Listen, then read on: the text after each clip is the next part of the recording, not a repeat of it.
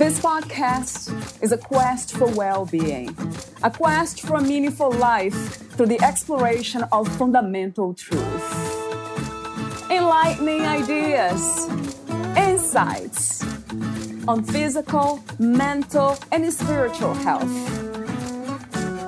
The inspiration is love. The aspiration is to awaken new ways of thinking that can lead us to a new way of being, being well.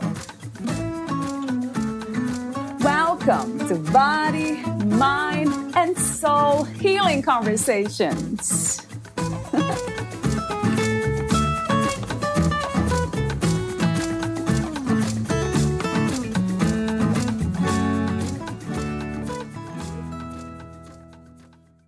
I know that life is ever changing, and to be the best I can be, I have to accept that change is good. Not one of us ever finishes what we are here for until we leave. And so, therefore, why not make it the best life rather than waste each day out of resentment, anger, or grief? I have fought life so hard since Dean's diagnosis. I could not let go of the happiness I had, and I did not want to accept the changes from losing a husband and a daughter. But there was no foe to battle, and I have been spinning my wheels for years. I got tired of the fight and have made peace with all of my choices in life so far and accepted that death is a part of life. For me, that was most the battle, and now I can start to look forward to something new. Anitra. Valeria interviews Anitra Marie Simmons. She is the author of When Breath is Stronger Than Tears, a survivor's memoir of trauma, grief, healing, and faith.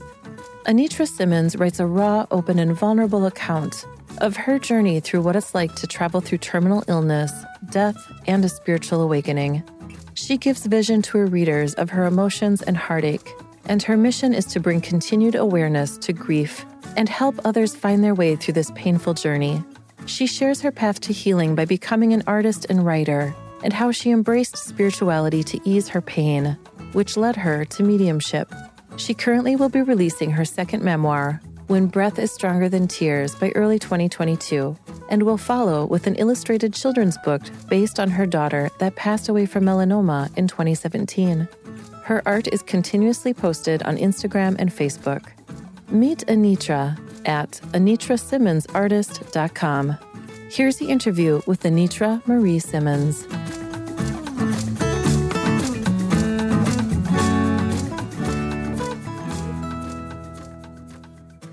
In your own words, who is Anitra Marie Simmons?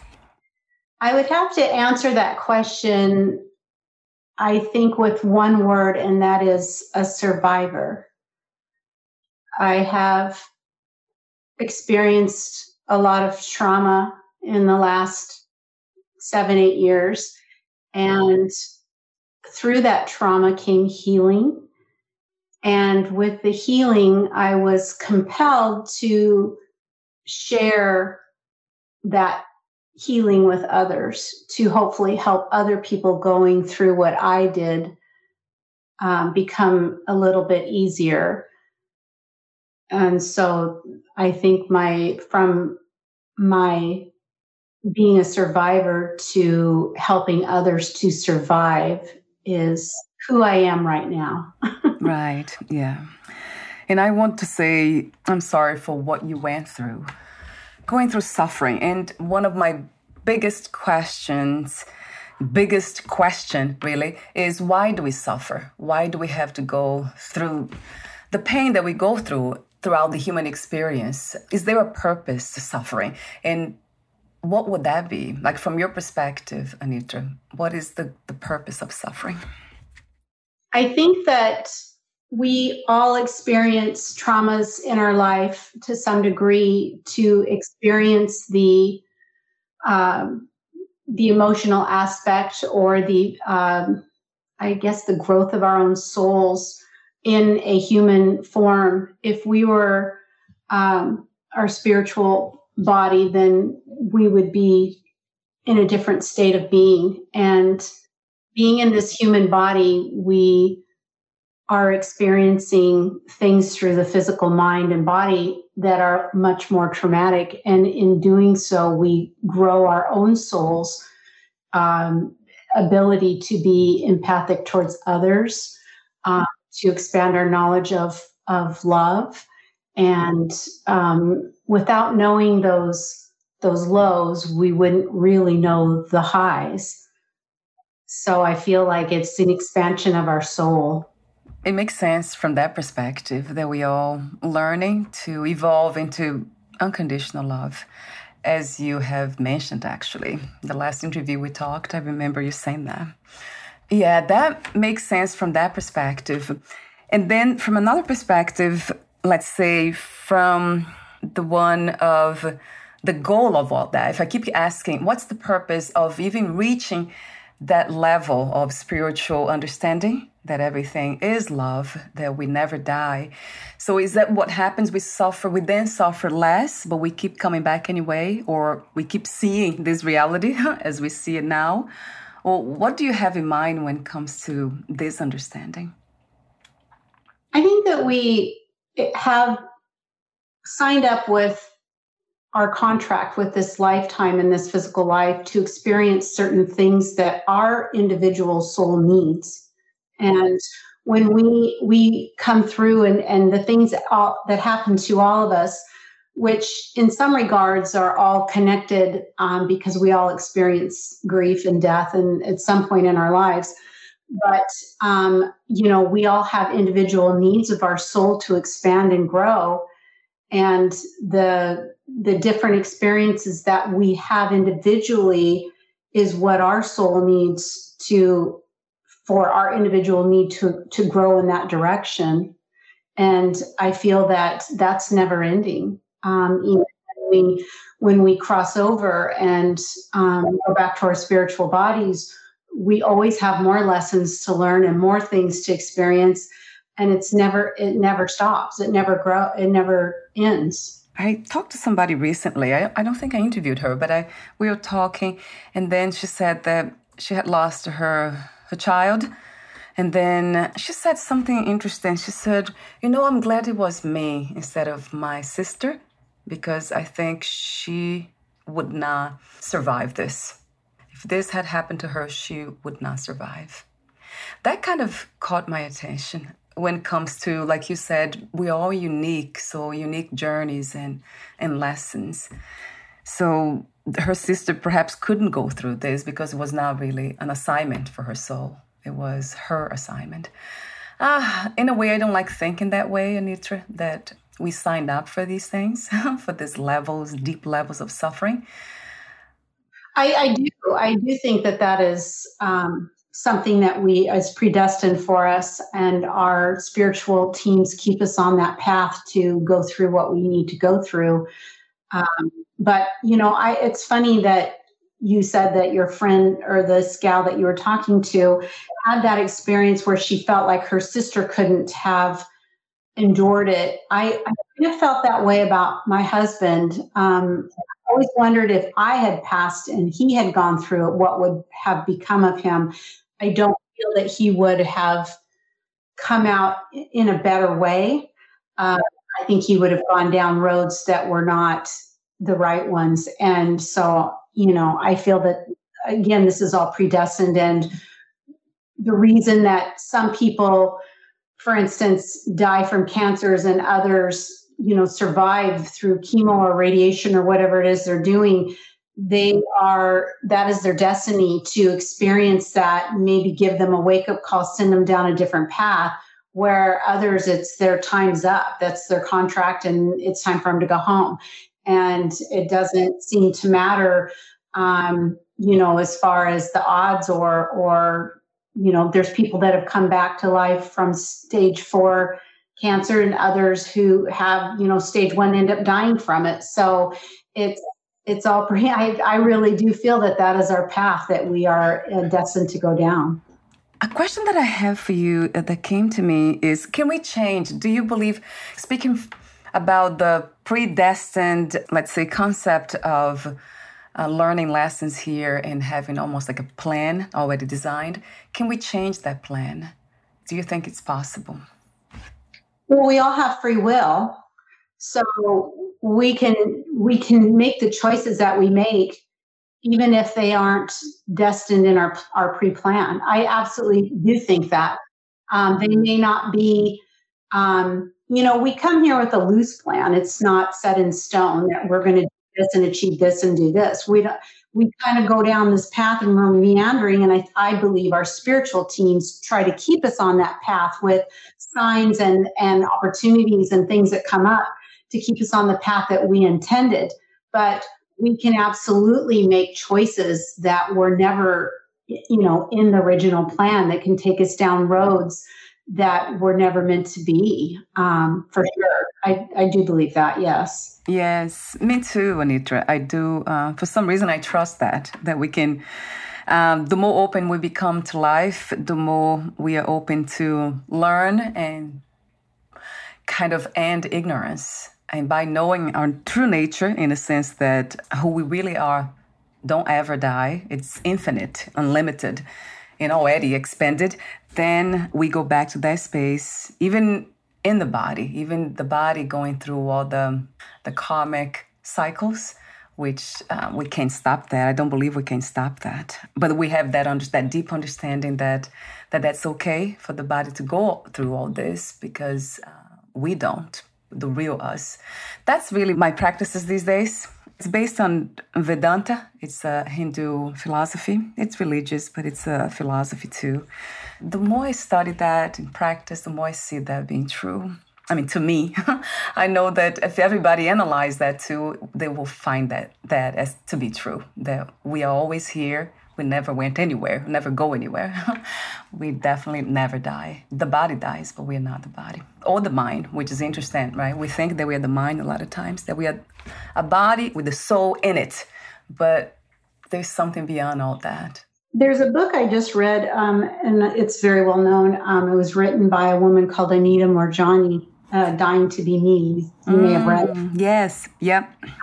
I, I hadn't read I discovered that book just recently and I bought it and read it. And um, her philosophy about, um, you know, our, our, our souls are within our body at all times, but because we are living in a physical body, our soul is there, but it is it is constrained by the mind, by the physical body. And until you leave your your physical body you can you can't see like your your real spiritual self can see and know um, everything.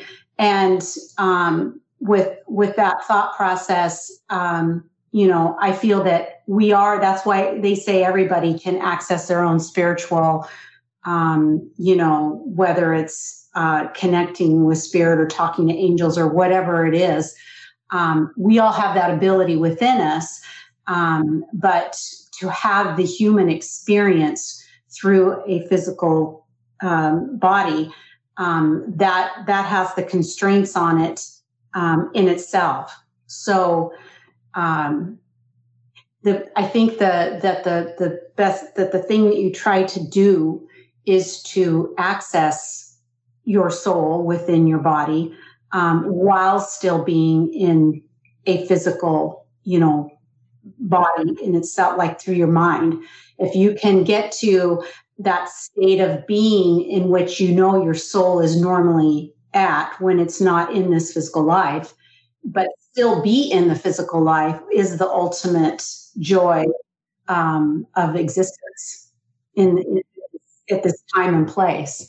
Um, so yeah, I, I do believe that we're all there, and it's just we are constrained by you know our physical bodies. We we can't see you know we can only see what 3d and you know when you hear so many stories of people who've suffered you know near death experiences or whatever and they they can see 360 degrees and they know all and they feel all and they you know uh, all of these things um, but we are hindered by our physical bodies to have the experience that we need to have um, that we couldn't have otherwise as our as our uh, you know ever living existence. That makes a lot of sense to me, Anitra. I love this um, what you said earlier about being able to go back to what you call soul, I call consciousness. it's just a different name, but it's the same thing. It's just mm-hmm. the infinite existence. But in the body, being able to realize this now that we are not only the body, you can say only the body, but we're really not the body. That would be amazing, right? That makes a lot of sense. And that's, I think they call it uh, enlightenment right? Some call mm-hmm. that's when you come to that understanding or to that realization, really. It's not an intellectual realization, but this deep understanding of everything is one. There's no separation. So you look at everything and you see light. yeah, it sounds it does sound corny and sometimes very inaccessible to yeah. our human brains, but yeah. um, you know, I feel that that um, that the that you know when we we cross over we go into we are all connected and we all go we go into a state of being it's not it's not like we go to heaven it's this glorious place and it's somewhere where everybody's happy and it's it's a state of being that we always have within us even here in these physical bodies we have we just have to access that state of being and to access it you have to um, you have to find it within yourself. So if you say consciousness or soul or however you want to talk about it, it's within our own self and nothing from the exterior, um, you know, material or relationships or whatever it is you think you need is going to make you find that state of being, but looking within your own self it's not even a confinement, a prison thing, but it is like I think you probably heard about Nelson Mandela that he was in prison, but he felt free. So mm-hmm. it's a matter of attention, isn't it? It's not even a mindset because we can create so many delusions within the mind, but it's something beyond the mind. It's able to see the mind, even. It's almost like I'm free from the mind, the thoughts, the emotions, and memories and the body itself because I can see them. I can observe them. So who is observing all this? So that one, it's us that's free. That's freedom itself. That's not mm-hmm. even free, it's freedom itself. Right. But I mean, and but that's coming from somebody who's enlightened, whereas there's mm. so many who are not. Yes. And they live they live very confined um, from, from their from their learned behaviors and their environment and how you know uh, things where they grew up, and they become locked in that mindset um, that is a physical um, manifestation versus looking within to their own soul to see who they really are. Um, yeah, so that's the difference. Is um, it can be so I, I, feel like yes you can be confined by your body if you do not look beyond it mm, um, yes and to see who you really are right if you have trained yourself to only see bodies and minds and thoughts and, and emotions and memories then it's easy to just remain in, in those realms right it's very easy actually because it's, yeah, it's very it attractive right it's right here too it seems so tangible and solid yeah, it takes practice going beyond all that. That's that's so true. It takes commitment. Yeah. You have to want to look mm. beyond what is tangible in front of your face um, and go beyond that to find that what is your own truth. And that's and that's really hard for a lot of people because a lot of their things their mind and body is holding on to are very painful. And so they don't let allow themselves to think beyond what it is that they are are experiencing in the moment because it's too um, it's too hard it's too painful or scary yes wow that brings me to a question about even the reason why we are having this conversation today why we um, agreed to meet and have this episode recorded is uh, everything that you went through in life the experiences the suffering and then what you did, the meaning that you found behind it all. So it goes back to this the comment, beautiful comment you made about wanting to see beyond all this. Does always take suffering? I probably asked you this question before. That's one question. And then I would love to hear more about, the audience would love to hear about your own experience with suffering and how you transcended suffering to become who you are today. Um, yes. so um, my suffering, I feel, went as as deep as you can go without taking your own life. I was very, very depressed for many years, and I struggled to find the reasons to be alive. And I, I am still here. I, my youngest daughter pulled me out of a very dark place at one point, um, and um, helped me to see that uh, even though I, I, felt such depression and bleakness uh, and I had no hope, um, I was being selfish to the people that were still here that needed me. And that alone, I don't know why, but that thought alone uh, stopped me from from going any further with with any type of suicide because I felt I struggled with feeling trapped uh, within this space and time with the grief that I had, and but then also wanting to be here for uh, my grandchildren and my daughter.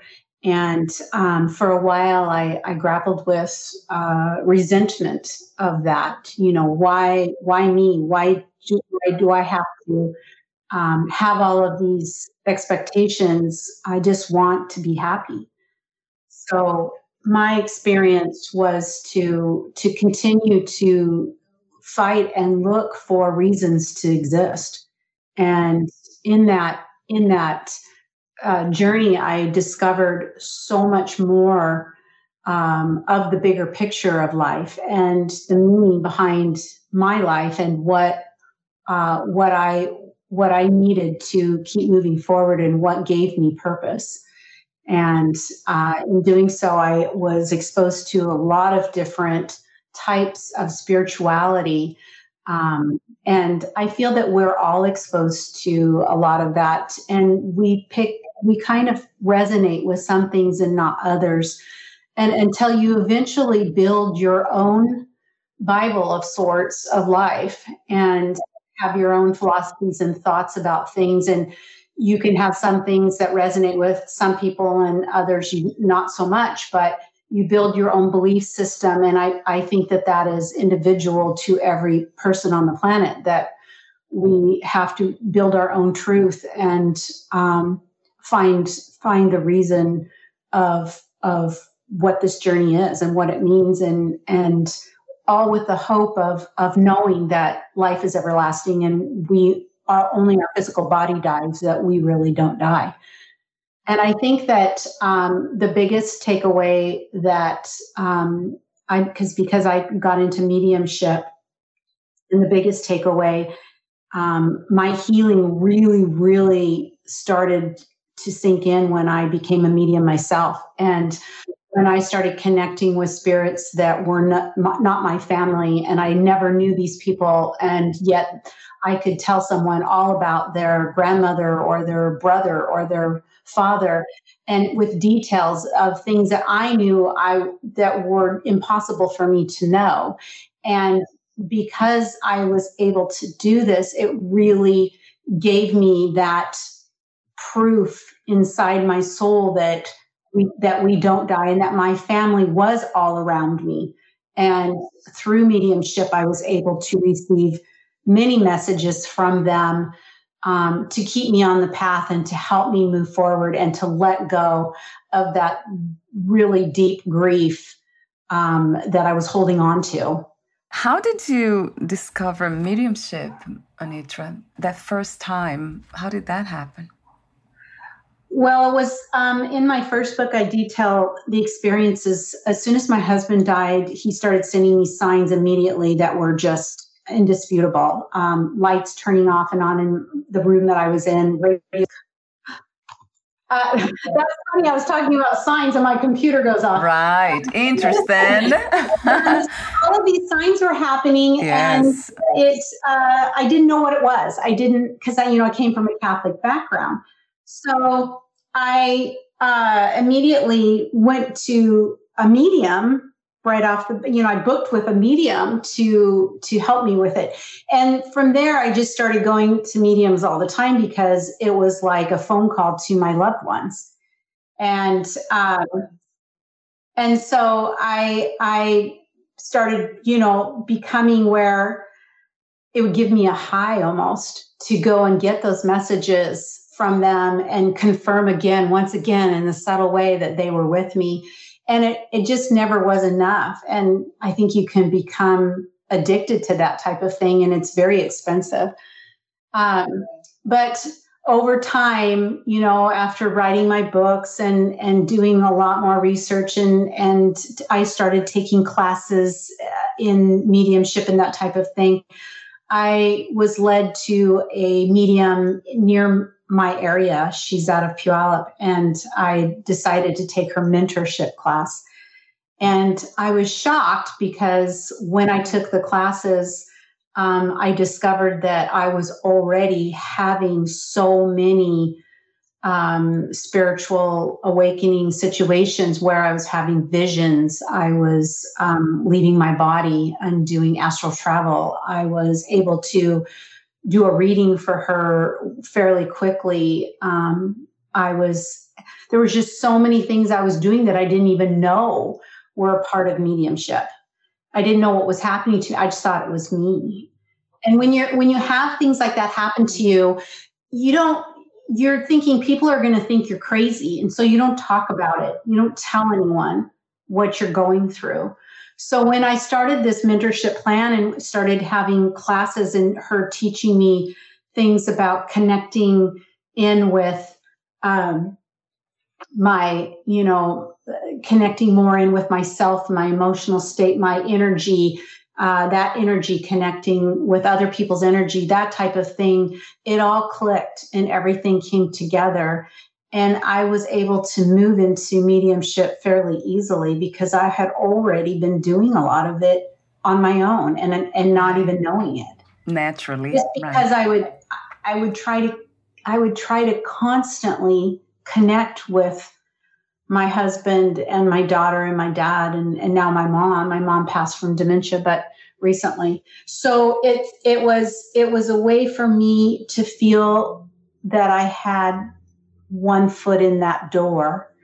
And the things I was doing to keep that foot in the door were things that you do to be a medium. And it just was a natural step in that direction. Right. Wow. See, that sounds like a calling, doesn't it? A soul's calling, which means has been always with you then. It's you're not able to change that path of knowledge, of spiritual knowledge. It came to you naturally anyway. That's amazing. I wouldn't say that I'm amazed by it because I do f- see that as a natural thing, a natural phenomenon. It's not really something strange or different. It's just that, that, as we talked before, a lot of us don't access those channels because we are not open to them. Not yet. I think at some point, all of us will find the truth, or the truth will find us anyway, regardless. If we wanted to find it or not, it will catch us. so, talk to me, Anitra, about the new book that you have written When Breath is Stronger Than Tears A Survivor's Memoir of Trauma, Grief, Healing, and Faith. I'd love to know the main intention of writing this book. I think the main intention started out to be able to share the trauma that I went through with my childhood, the disconnect of the feeling of love that I didn't receive from my parents, um, and and moving into womanhood. Uh, my original intent was to to show that because I didn't feel the love that I I needed to to feel as a child that when I grew up, I made poor choices with men and things in my life that caused me more trauma. And because I was always looking for that unconditional love. And I did receive that love, of course, from my children, but I also received it from my husband, who then, you know, after a certain period of time was diagnosed with glioblastoma and passed away. So to to to wait that long to find the the love that I wanted and and yearned for when I was younger, um, and then to just lose it and have to start uh, felt like what I felt at the time like I had to start again with life um, threw me down this spiritual path.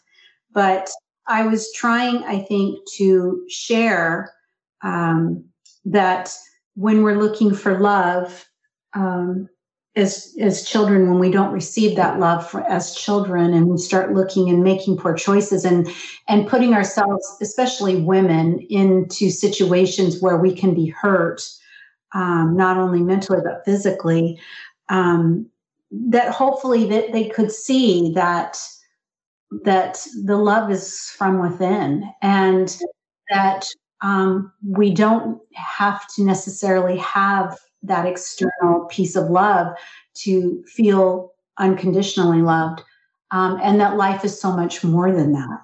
So the book kind of came kind of came upon trying me trying to help young women but then kind of morphed into um, me finding myself and finding the love for myself throughout this entire journey and oh, coming out on the other side um, by wanting to help others and to show other people kindness and love um, that were missing missing it um, you know like I, I was. Yeah you wrote something interesting in your book you say i did not question that life everything that the experiences you went through the suffering back then since i knew nothing else so it's kind of a challenge because when we are children we are programmed. I mean, we can't really judge. We don't know the difference between, we don't know what love is, basically.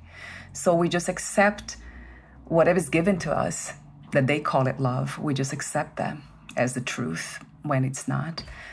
And then the, now it's just finding the truth as we get older that, you know, takes so much work, has been my case, in your case too, Anitra. So many people that I talk here.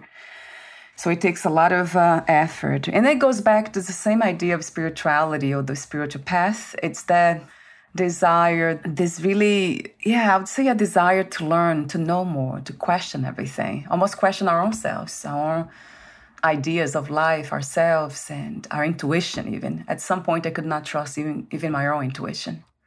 So it's kind of trusting ourselves again, isn't it? The process. It goes back to it, trusting oneself. Right. Yes, it's it's I think that biggest that's the biggest challenge and I think that's part of the journey is we are raised with certain beliefs and traumas and um, our our construct of of life has our own our own individual um, you know how we see it. And um, then when things happen to us um, that don't make sense that don't fall into those categories you you start to fight back. And because you want to be happy you, your soul knows that you know you you want to be happy. And so you start questioning things. And that's that's the turning point i feel that some people ignore and they continue to live in that lower vibrational state whereas others look for more meaning and go beyond that and they learn from their experiences and they grow from them.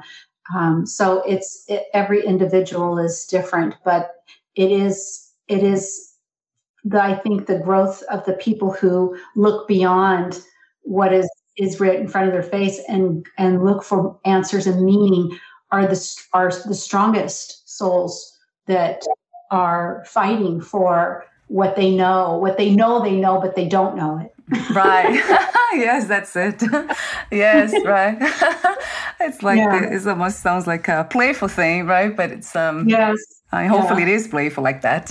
And in a way it is, isn't it, Anitra? Because we are already free. When we go deeper into it, questioning and doing our homework, we'll find out that we are already free of all this, free of all suffering. And then happiness automatically arises because there's nowhere to go but just be here. So it just arises as happiness, although freedom, what we are, it's not that it is uh, it's freedom it's just it's freedom itself actually. It's not just giving us that feeling of freedom. It is freedom. It's not just giving us the uh, the flavor of happiness but it is happiness itself.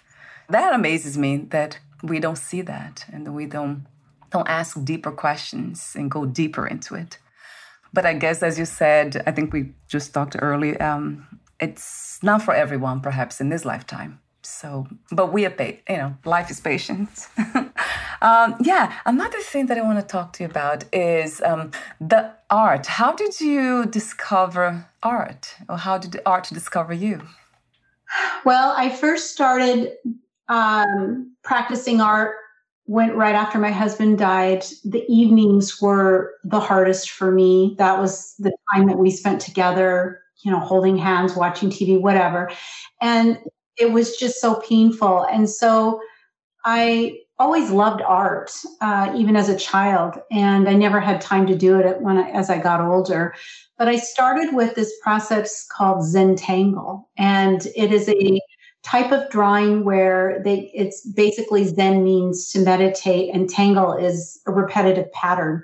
So I started drawing these these patterns and you know um, creating art with flowers and and just animals and different things out of these patterns but i wanted one day i decided i wanted to become a real artist in my mind so i i got a book that says how to learn to draw in 30 days i just yeah. started practicing and then from there i found online classes uh, that teach you you know start and i'm always fascinated with with people people's faces emotions experiences and so I wanted to learn to draw faces. And so I just kept practicing and I gave myself, I think it was the year 20, 2020 or 2019 that I said I would draw something every single day of the year. And I far exceeded that. I, I draw almost every day up until even when I started back in 2018. I still draw every single day um, because it it it calms me. It takes me into a place that I can either be focused on achieving something that I want to create, um, but it, it's it calms my mind and um, it takes away any negative things I might be feeling and throws me into the moment of creation, and that that gives me joy, and I'm drawn to that all the time. I'm I, I want to be in that state because I like it. right. Oh, who doesn't? I mentioned off record looking at the art in your book. Again, I want to mention the title of your book again is uh, When Breath is Stronger Than Tears. So, looking at those images, the art, I just lost track of time. It was easy to just kind of, it's easy for me to do that anyway, all the time. It kind of, it's deeper in a way. It really, it really stops the conceptual idea of time in our own minds. It just, it's gone, completely gone. So it's a timeless, it's a timeless thing that just happens. It, it absolutely it? is. Yeah. When I'm when I'm drawing, um, if I don't have three or four hours to complete something, I won't even start because I get so lost in right. the drawing. I have no idea what time it is, and I things get away from me because I'm so into what I'm doing, and I do lose track of all time while I'm while I'm drawing or painting. It's really a meditative uh, also practice, via nature. That's what it is. Yeah, it is. It it takes you out of your body, and you're working from the soul, which you know there is no time in our soul bodies. Their time doesn't exist. So maybe maybe that's why you feel that way because when we do meditate or are are involved in something where it's coming from our soul we kind of leave our body in a way while we're doing it and then time there is no time. So that makes a lot of sense. Yeah you're planning to write a third book. That's a children's book. That sounds wonderful to me. That's even even more in way if there's more soul more soulful more soulful thing to do. That will be a children's book right? That's about your daughter? Yes i wanted to write she was such a unique individual. She had so many experiences um, that were just crazy. And we used to sit and talk about those things and laugh when she was when she was still here.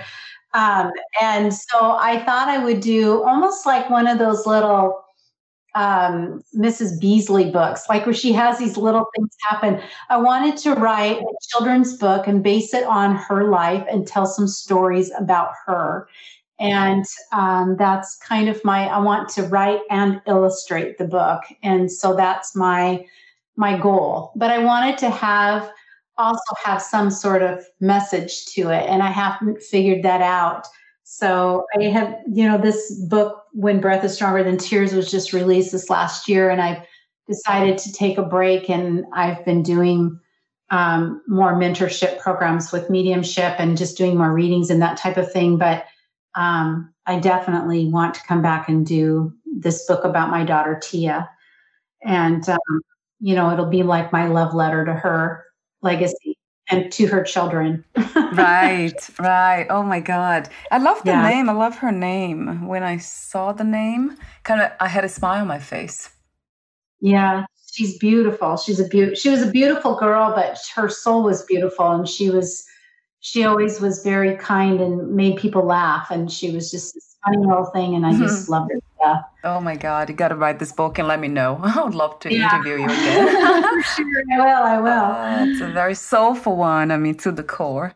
Another question that came to me is Are you planning to give mediumship classes to teach other people how to become mediums or see beyond yeah, so I, I, offer mentorship programs on my website at Anitra Simmons, AnitraMarieSimmons.com or AnitraSimmons.com. I think it's AnitraSimmons.com.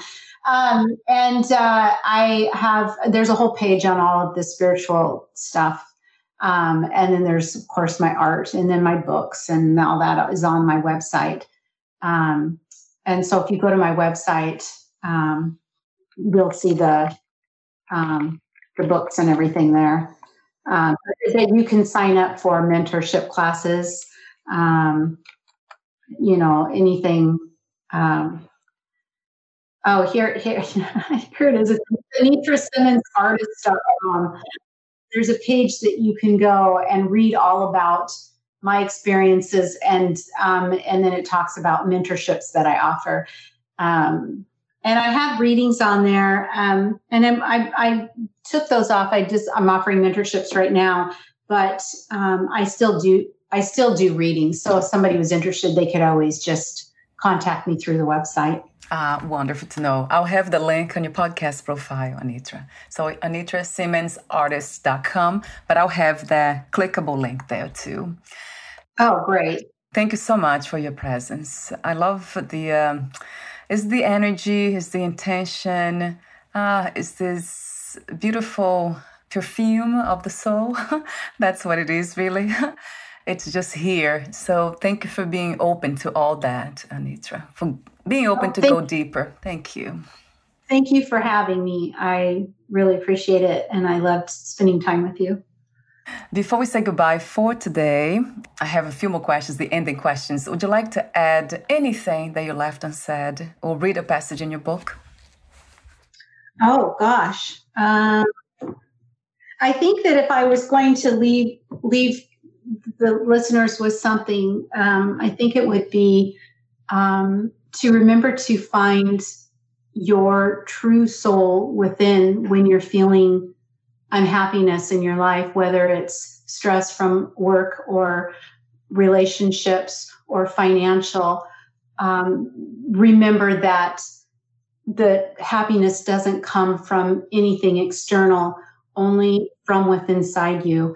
And if you can find that wonderful state of being within yourself, then you'll probably go far that's a beautiful message and reminder for all of us.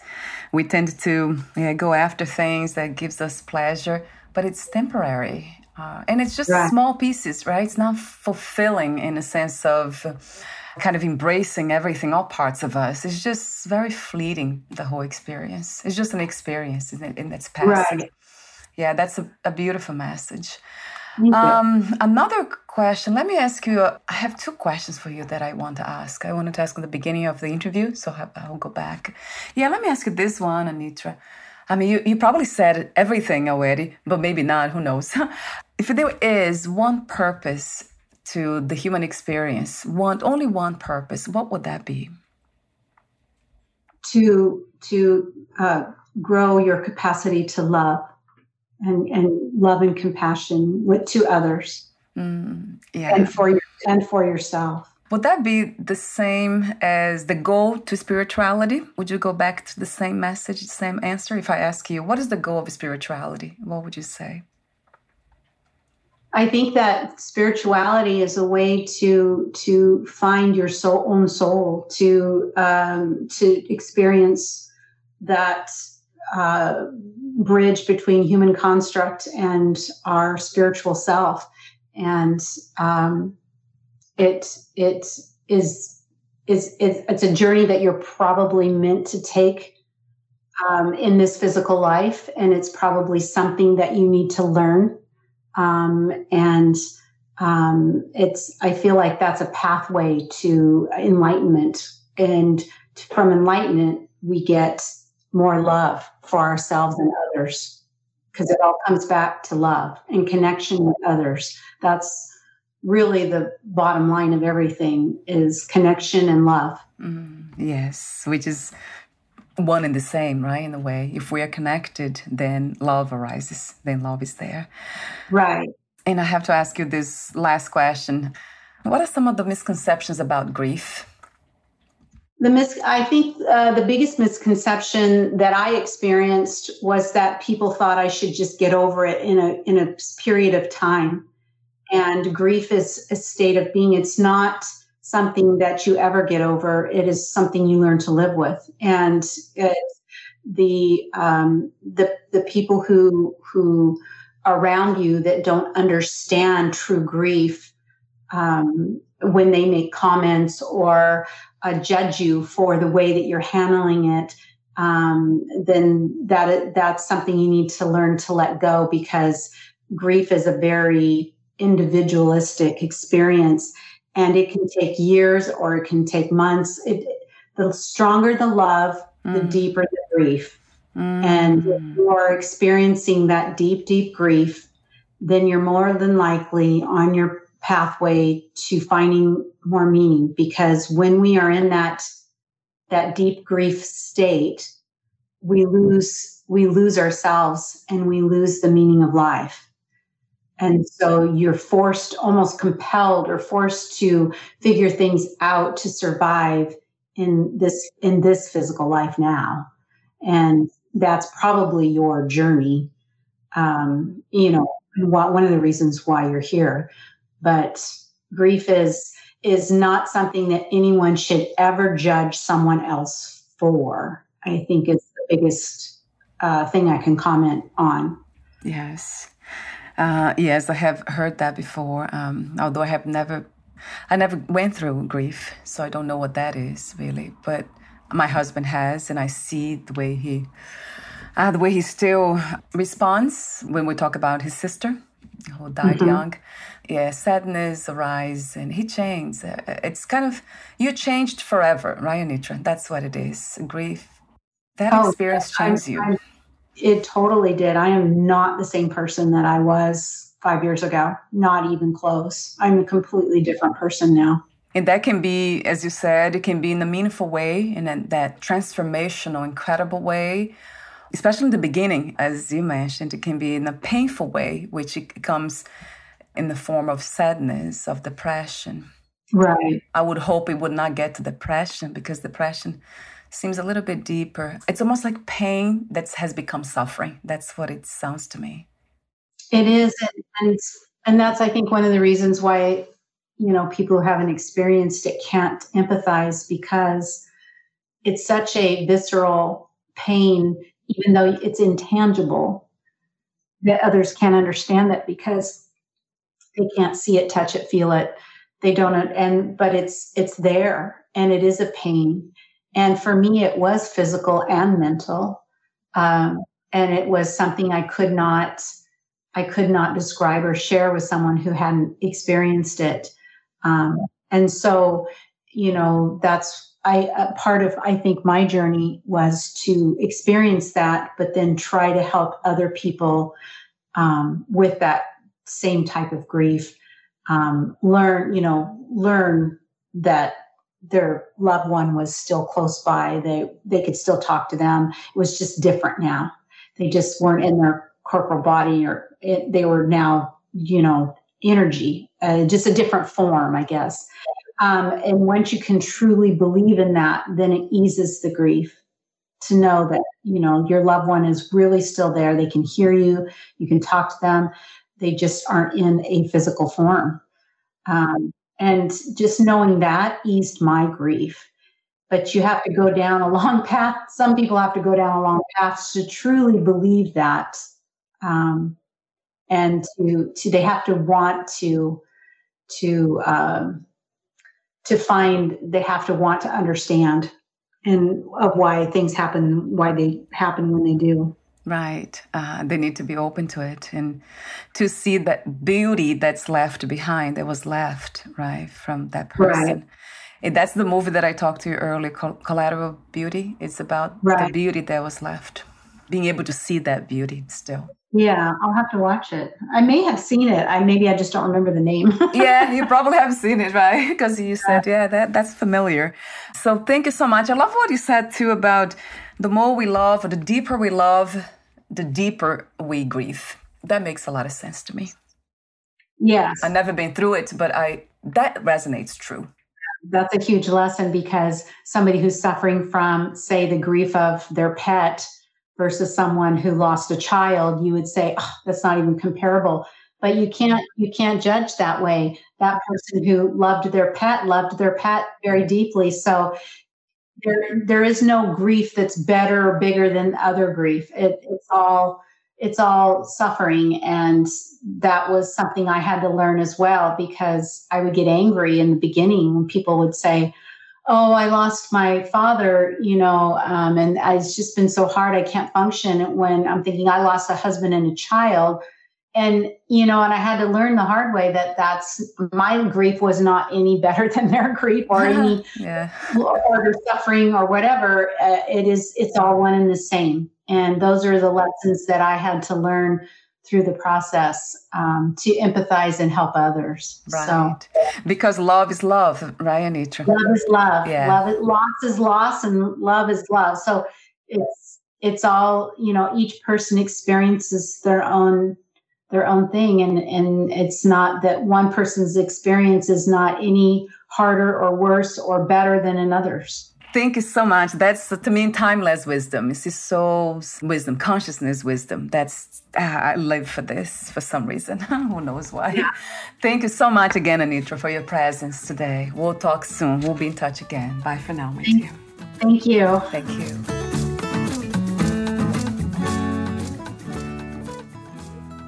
Thank you for listening. To learn more about Anitra Marie Simmons and her work, please visit anitrasimmonsartist.com.